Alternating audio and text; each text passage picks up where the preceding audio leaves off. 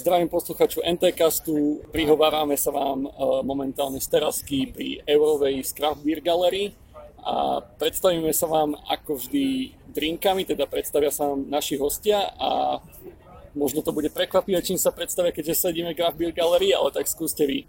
Ja som Jozef a pijem kafalo. A asi za to, že je dosť hits, že? Uh, ja som Maťo a pijem asi najlepší drink zo všetkých. Jemne perlivú minerálku. Chcel si perlivú či neperlivú a nemali? Chcel, chcel som dokonca jemne perlivú, lebo na tú, na tú úplne perlivú nie som dostatočne silný, ale nemali jemne perlivú. Tak a to zvládneš? A ja som Jakub a pijem ľadovú kávu. To v tomto hici je možno ešte lepšie ako pivko, ale ja som verný e, pivku 11 ležiačík, v tomto počasí sa ešte celkom dá, hádam mi veľmi nestupne do hlavy. Poďme teda k tomu prečo sme tu. Uh, mali sme už v našom NTCaste ľudí z týmového projektu, z Fitky a dneska tu máme druhý tým úspešný, vlastne z roku, ročníku 2017, ktorí sa dostali do finále, skončili nakoniec druhý, ak, ak mám správne teda info. Ja alebo teda, neviem, či sa tam udelujú všetky tri stupne úplne nejak oficiálne, no, akože, ale... Akože na, na medaily akože nie, ale asi, asi, no povedzme, že druhý, tretí. OK, čiže, ale pomerne úspešný, nie že pomerne veľmi úspešný, lebo tých tímov tam bolo predsa len dosť, to sme rozoberali už teda minule. Keď si keď sa chcete dozvedieť viac o tom procese, kľudne si vypočujte tento podcast. Dneska sa teda už viac zameráme priamo na váš tým a na ten váš výsledok, alebo teda výstup z projektu. E, skúsme teda začať úplne tak jednoducho, že ako ste sa dali dokopy ako tým a koľky ste tam spomente aj tých teda, čo tu nie sú, aby neboli oželení. Tak, týme je nás e, celkové, nás bolo z začiatku 7, dali sme sa dokopy tak náhodne, e, kto nemal tým, tak, tak vlastne tak sme sa nejak podávali dokopy. Čiže každý z nás nemal tým, tak sme sa nejak našli. našli dokiaľ začal semester, tak jeden z nás odpadol, tak nás zostalo 6, ktorí sme aj pracovali počas semestra, aj na súťaži nás bolo toľko povedať ich mená? Ale... Skús ich spomenúť, nech, nech uh, sú spomenutí. Tak mali sme tam aj jedna dievča, Martinu, a potom dva chalanov, Adama a Tomáša. Mi prišlo na tom zaujímavé, že ste sa vlastne dali dokopy tak náhodne, že väčšinou tie týmy, že už sa nejak poznajú z cvika alebo niečo. Bolo tam aj niečo také, že už ste sa poznali z nejakých cvik, alebo fakt to bolo čisto náhodne, že v nejakej skupine, že proste hľadám tým. Pre, pre, za mňa úplne čisto náhodne. No za mňa tiež náhodne, pretože vlastne z tohto ročníku ja som moc ľudí nepoznal uh, iba pár nejakých kamarátov, ale pokiaľ viem, tak keď, keď to môžeme tak povedať, že nás bolo 6, tak asi tá skupinka troch ľudí, kde bol Tomáš, Adam a Maťa, tak oni sa poznali už predtým. Ja som, ja som prišiel tiež podobne ako Jožo, no napísal som na Facebooku, že nemám skupinu, či náhodou niekomu niekto nechýba. Ja dokonca vlastne len pridelili k tejto skupine. Ja som len tam bol nejaký uh, formulár, ktorý sme mali vyplniť na začiatku roka a podľa čo ma asi pridelili k tomuto týmu. A tiež vlastne som nepoznal, lebo som predlžoval, tak tým pádom som tam vlastne s nikým nechodil na cvičenia. Takže ako... A nakoniec sa ako celkom dobre dopadlo. Takže no ja určite, keďže ste boli v podstate druhý, respektíve vo finálnej trojke, čiže nakoniec to muselo dobre dopadnúť. Uh, ale možno teda tá vaša spolupráca zo začiatku vyzerala trochu inak, ako keď predsa len ste sa nejak nepoznali, čiže museli ste sa aj zoznámiť. Ako toto vyzeralo? No tak určite, ja si myslím, že ten prvý semester bol taký šeliaký, tam, tam to bolo také šeliaké a kým, kým sme jeden druhého presvedčili, aby, aby, sme, aby sme robili a že čo robíme a aby sme to vôbec nejak stíhali, tak to bolo také zaujímavé. No, ten druhý semester bol určite možno aj lepší, ale škoda toho, že tam bolo už menej času na tú prácu a viacej možno viacej tam sa vyžadovali všelijaké nejaké dokumentácie, papierovačky a nejaké prípravy na súťaže a prezentácie.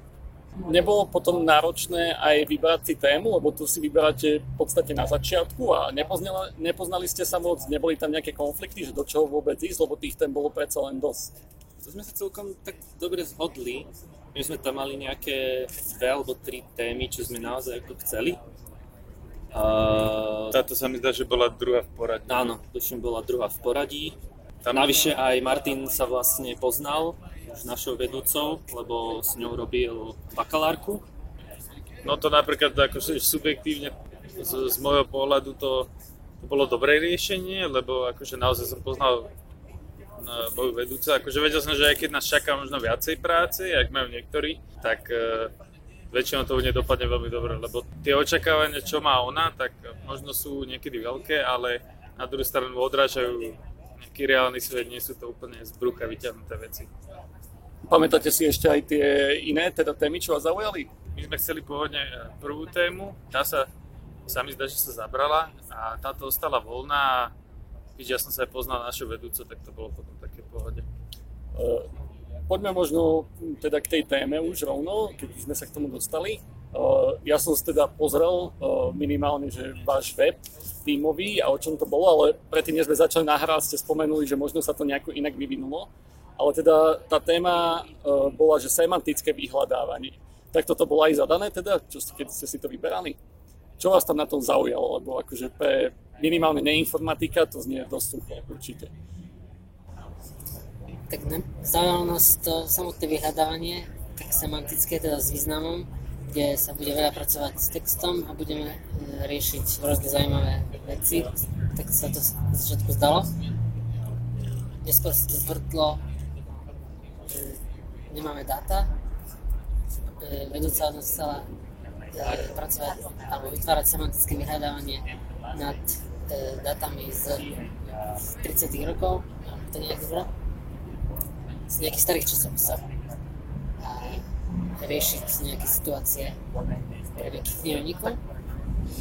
Avšak tie dáta neboli v takej forme, že by sa dalo s nimi efektívne pracovať, keďže tak rovno pristúpim k tomu problému, že tie dáta neboli v takej forme, aby sme, aby sme s nimi mohli pracovať, vyhľadávať a tak nejak.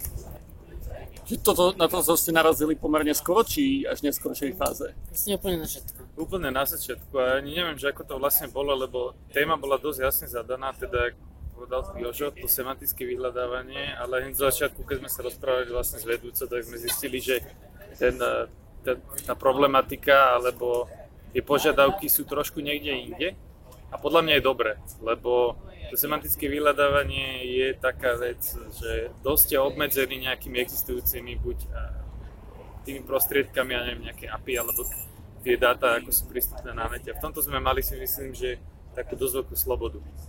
Sme si mohli vybrať vlastne akým štýlom to chceme spraviť celé. Ešte k tomu, vrátim sa k tomu názvu, že keby máte vysvetliť niekomu, čo nemá poňatia ani čo je to semantika, ani čo vyhľadávanie, že čo to vlastne znamená, že ako by ste to skúsili vysvetliť nejakému lajkovi? Tak z, z, osobne z mojich, e, z mojich chabých a ročne zabudnutých e, vedomostí, čo som si čítal na Wikipedii, keď sme žiadali o tému, tak by to malo byť niečo také ako, že nejaké dáta na nejakej webovej stránke nebudú napríklad poskytované len tak, že budú zobrazené v nejakom, nejakom HTML súbore, alebo že tam nebude nejaké API, pomocou ktorého sa chceme dopytovať, ale že tam, ale že tam priamo bude zakomponované, teraz už neviem ako sa volá ten názov, že, že dáta, ktoré sú zobrazené na stránke, vlastne sa dajú voľne stiahnuť alebo voľne získať. Bez toho, aby tá stránka musela nejaké špeciálne API na to. Že vlastne priamo z toho, čo vidí človek, že nad tým sa hľadá. Že čokoľvek je viditeľné, to využívate. Ale, ale na rozdiel od toho, že teda nemuseli by sme to nejakým spôsobom kravlovať tie HTML stránky a nejak to veľmi škaredo vyberať, tak to semanti, tá, ten semantický prístup vlastne to, že tie dáta, ktoré sú tam, by boli a by sa dali jednoducho stiahnuť v nejakom formáte, napríklad JSON alebo nejakom špeciálnom. OK, a dobre, narazili ste pomerne skoro na to, že teda je tam nejaký problém s datasetom. Čo to pre vás znamenalo? Pre nás to znamenalo, že sme to museli prekonať ten problém a to tak, že sme museli vytvoriť ten dataset z toho, čo máme, tak si ho vytvoriť taký, aby to sa dalo semantické vyhľadávanie. Čiže začali ste namiesto tvorenia samotného toho vyhľadávania tvoriť ten dataset z tých akože raw tých článkov z 30 rokov? Tak. No, lebo, lebo vlastne pôvodne to semantické vyhľadávanie sa malo, sa mi dá týka hlavne E, normálnych stránok, na nejakých portáloch, kde sú články, časopisy, ale vlastne zni- e, celé sa to preklonulo do toho, že z toho vy, to vyhľadávanie sme nakoniec nerobili, len sme pripravili pôdu na to, aby sa to dalo v budúcnosti, keď niekto bude chcieť vyhľadávať nad tým. A, jedno, a vlastne princíp toho, že ani sme nepoužívali ten semantický prístup, ale proste dáta, ktoré vznikali v rámci digitalizácie, čo robili knižnice, že normálne proste natvrdo skenovali tie knihy a ukladali ako texto, nejaký textový formát, tak by sme ho brali a vlastne sme sa z neho snažili vytvoriť eh, nejaké logické spojitosti, nielen nejaký natvrdo hodený text o 10 stranách. Chceli sme to nejakým spôsobom spojiť do článkov, nadpisov a tak. Ťažko Ceca, chápe ešte. áno, že ceca, ceca mám nejakú predstavu, ale, ale skúsme to teda rozobrať. To je dobré, lebo takéto problémy sú väčšinou dosť zaujímavé, keď sa začnú rozoberať postupne. Čiže, čiže skúsme to načať tak, že, že ako vyzeralo, vyzeralo vaše, vaše jedno dáto teda, že je jeden kus proste nejaký, nejaký ucelený celok, že čo, čo to bolo, s čím ste pracovali? To, že ako keby ste sa pozerali na nejaký časopis, starý alebo noviny a vlastne tie jednotlivé obrázky, nejak, nejaká fotka alebo text k tomu, čo bol, tak napíšlo ako v nejakom obrovskom XML, ktorý síce bol v tom formáte OCR, ale uh, nedalo sa logicky zistiť, že ktoré časti sú čo, čo tvorí jeden článok, čo je nadpis, čo je hlavná myšlienka toho článku, kľúčové slova a tak ďalej. Čiže to bolo nejaký výgrc vlastne z toho skenu. Obrovský, neviem koľko, 50 či, či 200 MB, či koľko megabajtový XML 50. súbor. Či 50, 50 megabajtový XML súbor a vlastne keď sa predstavíme... Ale 50 megabajtový za článok alebo časopis alebo za čo? Uh, no v podstate jedno vydanie, takže 8 strán asi. No, to, čo by ste si kúpili v nejakom pred 60 rokmi nejakom stánku. Aby som to dal ešte akože si predstaviť, tak tam bolo nejakých tuším 50 tisíc riadkov. Uh, pričom vlastne väčšinou ten jeden riadok bol jedno písmeno a k tomu všetky tie informácie, čo vlastne to OCR z toho získalo. Uh, koľko ste mali takýchto teda časopisov k dispozícii? Asi, asi neobmedzený počet, v podstate to bolo skôr obmedzené kapacitami našich notebookov, že koľko budeme vedieť v nejakom reálnom čase zvládnuť testovať a pracovať s tým. Spomínali ste teda, že to je XML formáte opäť, že informatici asi vedia, o čom rozprávame, ale skúste to teda možno približiť niekomu, kto nie je informatik. Čo znamená XML formát? Že, hej, že máme teda časopis, zoskenujeme to ako obrázok, tam akože snažíme sa detekovať tie písmenka z OCR a potom to skončí v XML. Čo nám to XML akože prináša? Že prečo to vôbec dávať ešte do XML, nie rovno iba tie písmenka vybrať? Tak aby ste to mohli spracovať nejako počítačom, potrebujete to mať v nejakej e, forme, aby to ten počítač vedel prečítať. E, XML je vlastne jazyk, značkový jazyk, kde vlastne nejaká tá informácia je uzatvorená e, nejak, nejakou začiatočnou značkou a potom koncovou značkou. A potom vlastne tie informácie sú ukladané v takej stromovej štruktúre. A vlastne, a vlastne pre nás je to XML dôležité, pretože len okrem údajov, že by sa tam nachádzalo, neviem, písmeno A alebo nejaké slovo, tak sú tam pre nás ešte možno dôležitejšie údaje na to spracovávanie, a to sú tie metadáta, a teda napríklad informácia o tom, v akom jazyku to je napísané, aká je veľkosť fondu, aký je použitý fond, aké je riadkovanie. A vlastne tieto, na základe týchto informácií my sme vedeli nejakým spôsobom spájať tie bloky tých textov do nejakých logických štruktúr. Dobre, čiže už si asi viem predstaviť, ako, ako by vyzeralo také nejaké XML, že dobre, že máme tam presne, ak ste povedali, že písmenko na jednom riadku, tam napísané, že toto bolo boldom, 16 veľkosťou a teda a teda. A chápem asi, že dobre, že nadpisy asi sú teda boldom väčšinou alebo väčším nejakým fontom, nejaké komentáre sú proste menším pod obrázkami, alebo nejaké dôležité časti textu sú zvýraznené italikom alebo boldom, čiže, čiže dáva vám to nejakú informáciu, aspoň ja si to tak predstavujem, kľudne ma doplňte. A, a čiže toto máte k dispozícii, ale dobre, že máte 50 až 100 megové, 200 megové súbory, čo zahrňa 8 strán textu plus možno aj nejaké obrázky. Máte ich neobmedzené množstvo a máte informácie vlastne iba o tom, ako vyzerajú písmenka. čo s týmto ďalej sa dá robiť. Alebo teda s tým cieľom, že na konci má byť semantické vyhľadávanie. Čo, čo bol ten vás ďalší krok, že toto keď ste dostali do rúk? Ako prvá, prvá vec, ktorú sme začali, bolo prečistenie tohto XML súboru, keďže tam existovalo veľa zbytočných eh, parametrov vytvorených pri OCR, teda napríklad, že ak, ako, ako dobre bolo oskenované to písmenko a takéto veci. A potom týmto prečistením sme potom získali to, že sa nám to XML lepšie pracovalo ručne. A ďalej sme potom tie písmenka e, spájali do paragrafu nejakého. Keď sme mali pospájané paragrafy, tak sme, ako ste už hovorili, na základe nejakých e, informácií o veľkosti fontu a tak ďalej sme označili tieto paragrafy ako full text alebo ako nadpis. E, ako, ako, ste, ako ste to spojili do paragrafu? Že, čo to bolo? Že boli za sebou v XML-ku? Predstavme si, že to asi nie je také jednoduché, že to tam proste našupuje nejako rád za radom, že to je asi zložitejšie. Tak vlastne, ako ma si zabudol spomenúť, že to XML, to je vlastne tá stromová štruktúra, to bolo povedané. A ten atribút písmenka bol vlastne v tej hierarchii tej, toho stromu vlastne bol akoby úplne na spodku a nad ním bol vlastne e, element paragraf a nad ním bol potom element blok a strana.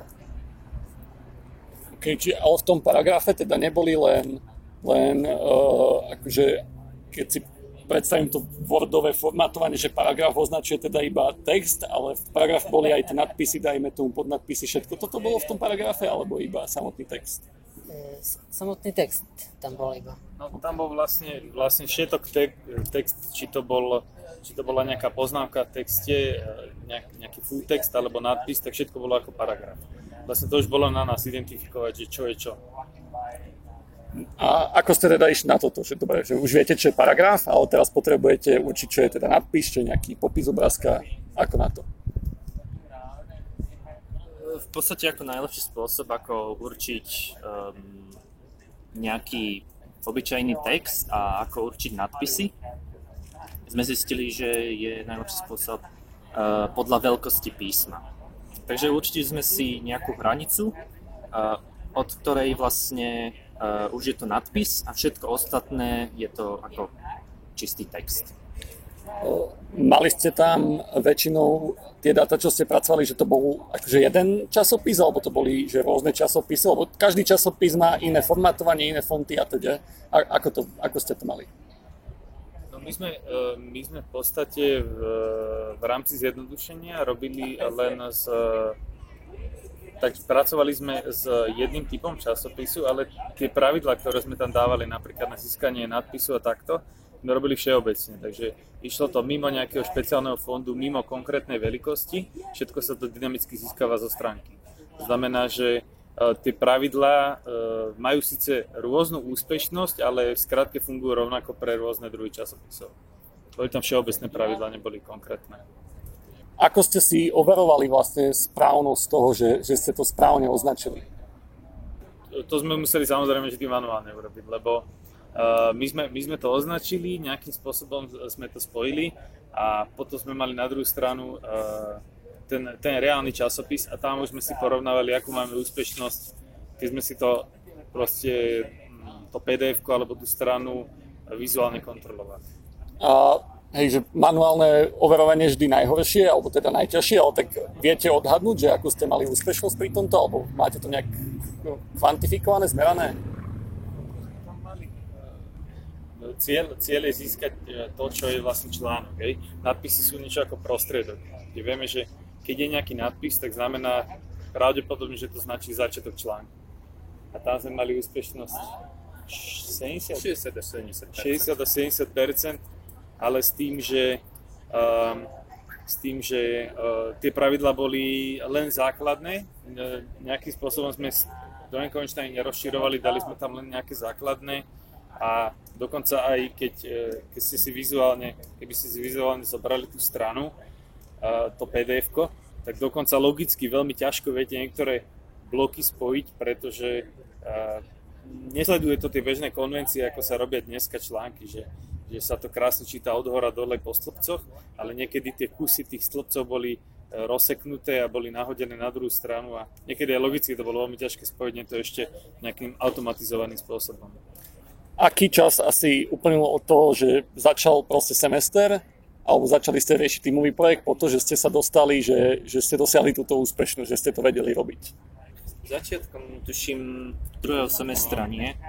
Vtedy sme v podstate tieto pravidlá už mali vymyslené aj implementované a potom vlastne sme začali pracovať na nejakej aplikácii, aby aj človek s tým nejak mohol pracovať. Okay, teda predtým, než sa posunieme do toho druhého semestra a ako ste to rozširovali, skúsme ešte, ešte sa pozrieť na to, čo ste sa iné naučili, okrem tohto akože kóru, lebo v tom týmovom projekte predsa len, že nejde len o to spraviť nejaký produkt alebo výskum, ale má, má to naučiť tú týmovú prácu. Čiže boli ste, nepoznali ste sa úplne všetci, e, museli ste sa naučiť komunikovať a teda.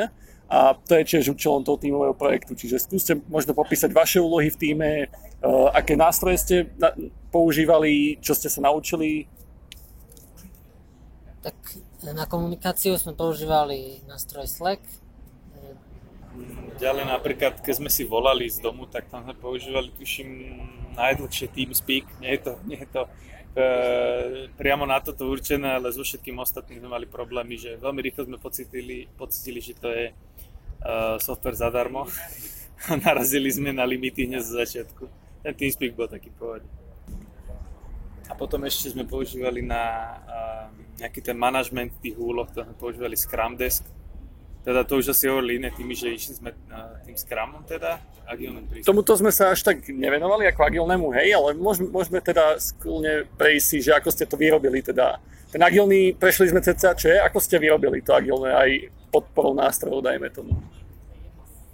No asi to, asi to bolo dosť podobné ostatným týmom, lebo toto, táto časť e, tvorby toho projektu bola taká striktnejšia u všetkých tímov na našej škole, takže bolo to, mali sme šprinty, ktoré trvali ja neviem, približne dva týždne, sa mi zdá, aj keď e, neskôr sa to dosť aj obme, obmeňovalo, že nebolo to také striktné.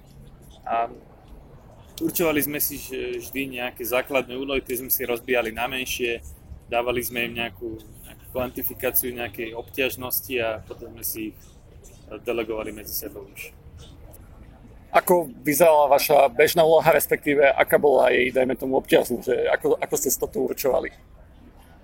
Tak e, obťažnosť úlohy sme si tradične robili pomocou plánovacieho pokru, kde, kde každý z nás mal krtičky s rozličnými hodnotami podľa Fibonacciho postupnosti, teda 1, 2, 3, 5, 8 a tak ďalej.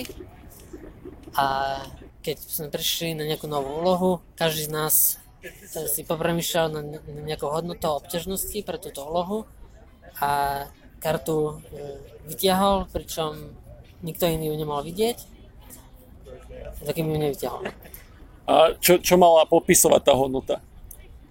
Nepopisovala prakticky nič, iba to, aby sme sa na nejakej hodnote zhodli, do tejto prvej hodnoty sme sa potom vždy odrážali. Napríklad, ak sme pre prvú úlohu e, zistili obťažnosť 5, tak pre nejakú druhú úlohu, keď sme si povedali, že táto úloha je ťažšia než tá prvá, tak sme videli, že to nemôže byť hodnota 5, ale 8. A tak sme potom hlasovali.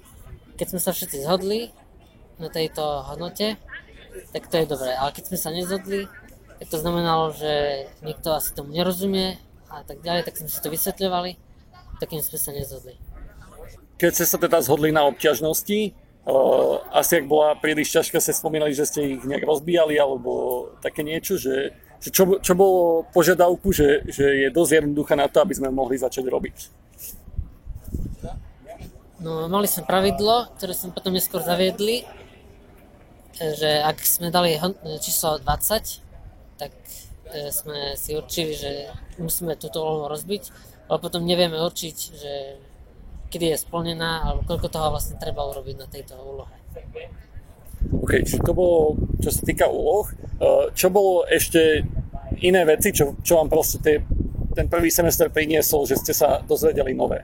Okrem, okrem proste už tej komunikácie, dajme tomu, alebo plánovanie nejakých úloh.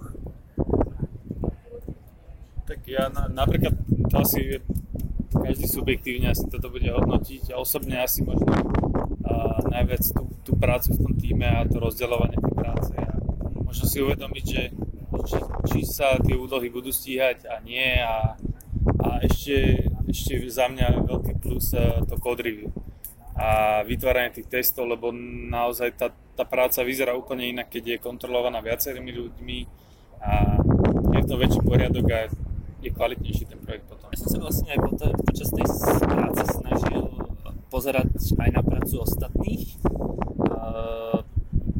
a vlastne porovnávať ako keby ich riešenia s tým, čo som si ja myslel, že je to správne. A takto som sa snažil nejako zistiť, že či to moje uvažovanie je správne, alebo či ho nejako potrebujem upraviť. Takisto ešte na tej tímovej práci je veľmi dobré to, že ak naozaj mi niečo nejde, môžem sa jednoducho opýtať ostatných, že či mi s tým nepomôžu. Väčšinou sa naozaj niekto našiel.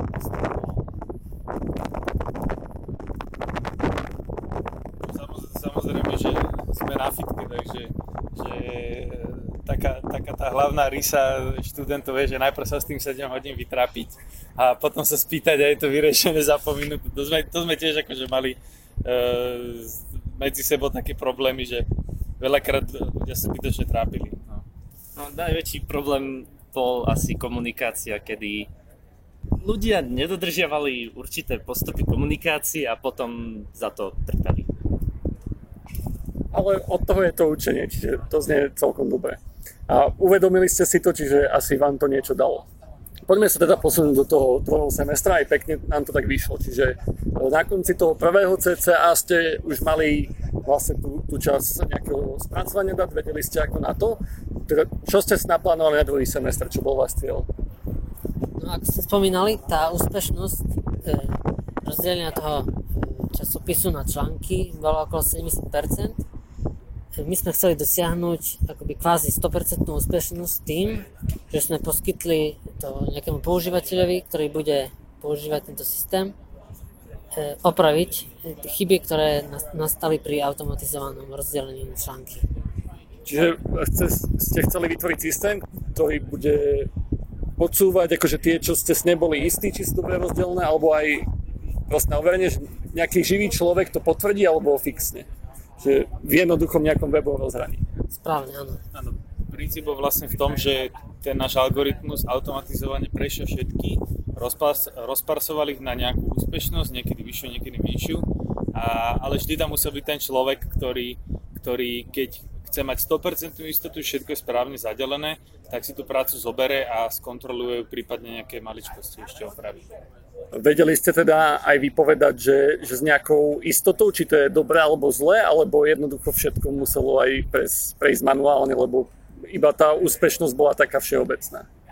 V podstate, čo sa týka, čo sa týka čisto školského, eh, školského roka, tak tam sa to vždy overovalo manuálne, lebo už eh, vždy prišli nejaké nové úlohy a na nejakú ešte automatizovaným spôsobom vyhodnocovať úspešnosť sme nemali, ale vlastne to teraz robíme v rámci toho, že pokračujeme na tom projekte už pod, e, už pod súkromnou firmou a vlastne akurát, akurát e, táto téma je dosť aktuálna, lebo posledné dva týždne Jakub na nej dosť robí a je to vlastne také automatizované testovanie úspešnosti tých našich pravidel, čo tam máme. A to možno aj Jakub vie povedať aj viacej k tomu tomuto sa skúsme možno vrátiť e, na konci, lebo určite ma zaujíma, že teda robíte s Mirom, to, je, to nie je úplne typické. A teda vráťme sa k tomu potom. E, chcel by som uzavrieť jednoducho, čo ste stihli e, ešte na fakulte, respektíve v rámci tímového projektu. Ako ste teda pristupovali k tomu, k tomu dajme tomu rozhraniu, alebo že, že ako to tým ľuďom prezentovať, že, že čo, čo tam boli kľúčové veci, aby, aby to ten človek vedel dobre posúdiť.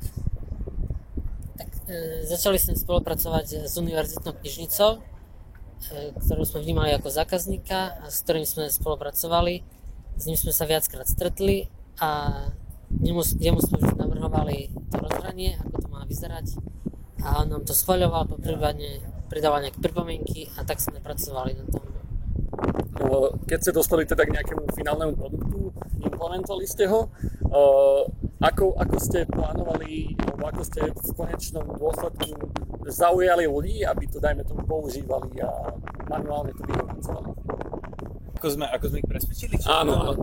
Aha, no to bola asi výhoda, že my sme ich nemuseli presvedčať, pretože uh, bol, to, bol to čisto zákazník, takže my sme vytvorili uh, cez školský server, uh, kde sa nejakým spôsobom udržiavali nejaké jednoduché záznamy, história, že čo sa do akého stavu mení, ako to zmenil.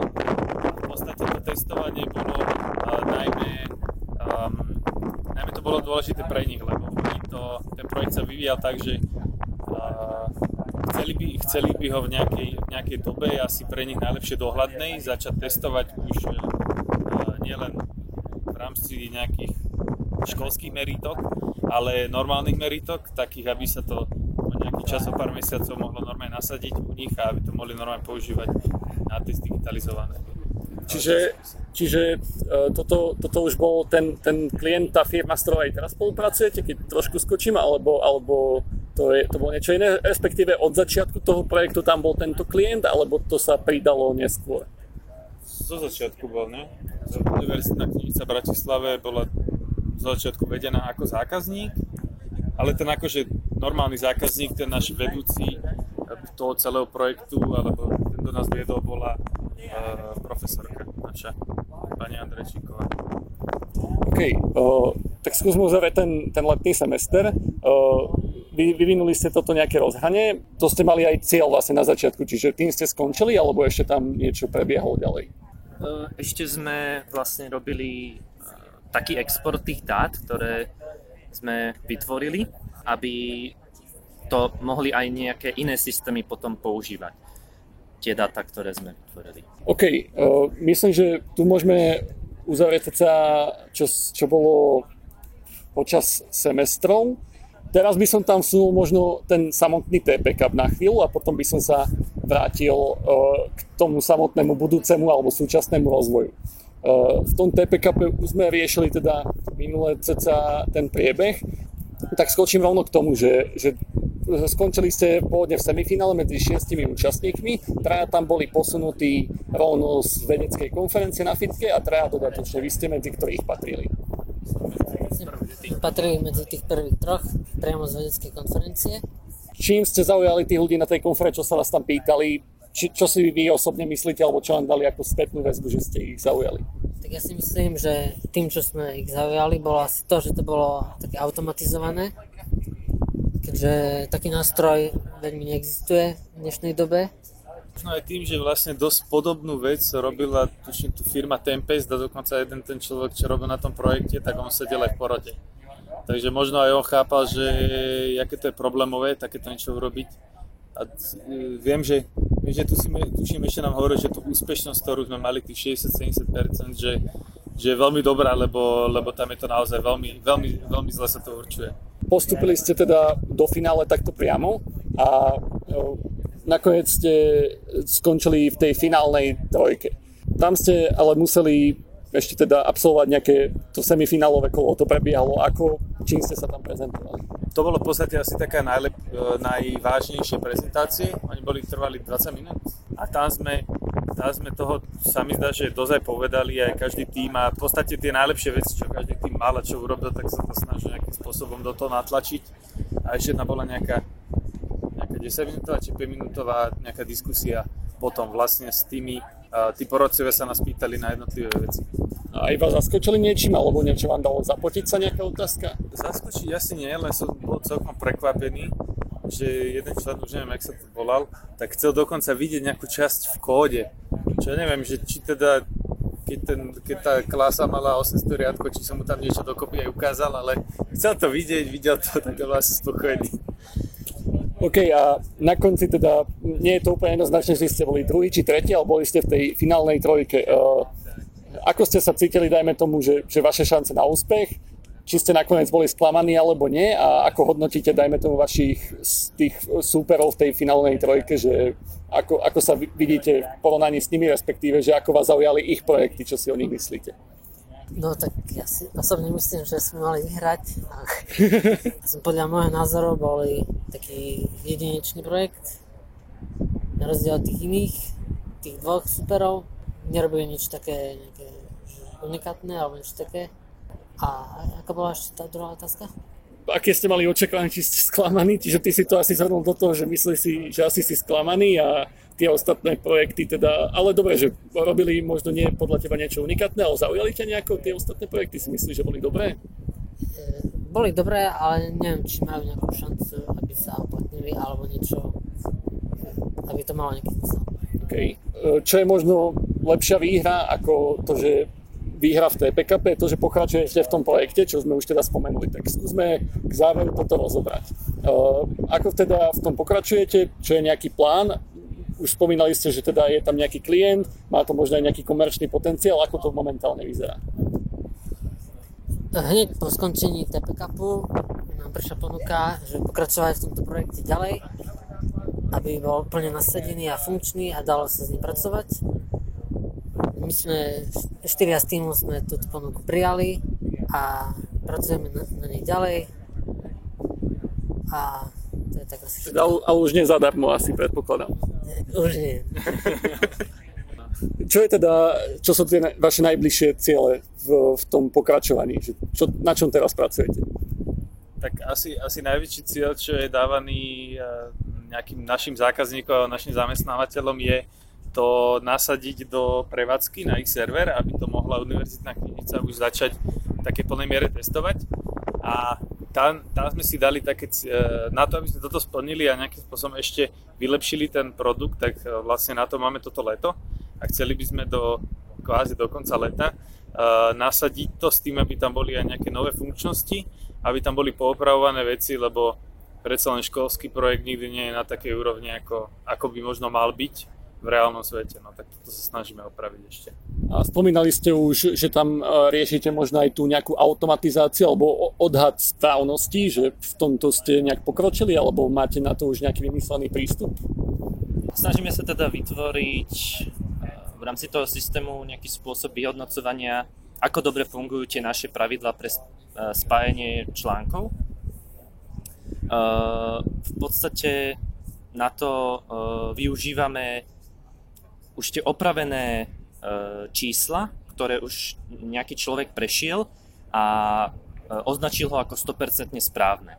Tieto vlastne čísla zoberieme a e, aplikujeme na nich znova tie nejaké aktuálne alebo možno aj nejaké zmenené už pravidla a porovnáme ich s týmto číslom a podľa toho vieme vlastne zistiť už tú naozaj reálnu úspešnosť a toto nám vlastne pomôže pri vývoje, vývoji uh, nových pravidel. Tam uh, to už nie niečo ako prestrojové učenie, aspoň pre mňa, že plánujete niečo takéto, alebo skôr manuálne upravovanie do budúcnosti? No, uh, no momentálne to funguje čisto na tej báze pravidel, ktoré vkladáme my.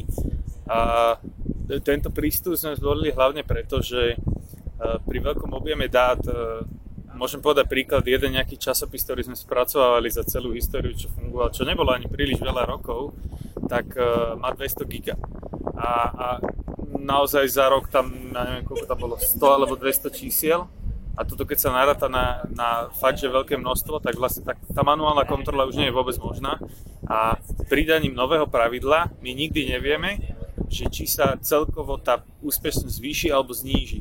A na to, aby sme toto vedeli robiť, tak presne to testovanie slúži, kde by sme si vedeli pozerať aj jednotlivé histórie, ako sa menili pravidlá, ako sa upravovala úspešnosť. OK, to znie super. Minule som sa pýtal vlastne toho víťazného týmu, oni robili aj nejaké uh, plánovanie cesty alebo niečo také, takú vec na záver, že, že akú najľahšiu cestu by odporúčili možno študentom súčasným alebo bývalým na STUčke a, a takto chcem podobne uzavrieť aj s vami, ale vy ste teda nerobili nejaké úplne že odporúčania alebo čo, ale robili ste nejaké, nejaké triedenie, dajme tomu, alebo proste sortovanie textu, keď to tak zjednoduším. Uh, veľmi, veľká, veľmi veľkú paralelu sa snažím vymyslieť, ale, ale tak v rámci tohto, že dobre, už, už budete teraz vlastne piataci, alebo uh, budete končiť fitku za chvíľu, ak sa všetko podarí. Už aj teda máte usporiadané možno nejaké, nejaké priority, alebo inak ako keď ste začínali, alebo si vybrali školu.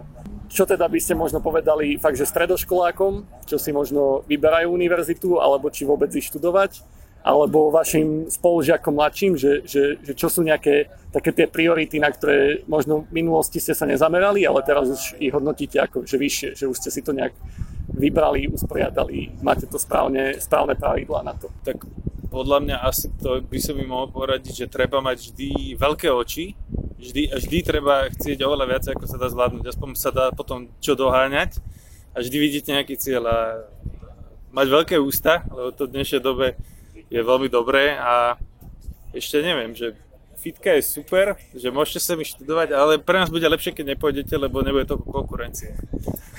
Ja by som za seba povedal, že treba hlavne nájsť motiváciu. Bez motivácie sa nikam človek nedostane tom bakalárovi sa priznám, že až takú motiváciu som nemal, ale na tomto inžinierskom som sa tak nejako viacej namotivoval a uh, aj viacej sa snažím a myslím si, že aj tie výsledky sú lepšie. Posledné vyjadrenie. No, Jakub to povedal veľmi dobre, zobral mi z úst to slovo, tú motiváciu. To je asi veľmi dôležitá, asi najdôležitejšia bez tej, bez tej motivácie by, sme tu, by som ja túto školu nespravil. Tak ďakujem vám veľmi pekne, že ste sa zastavili. Ďakujeme aj my. Ďakujem za pozvanie.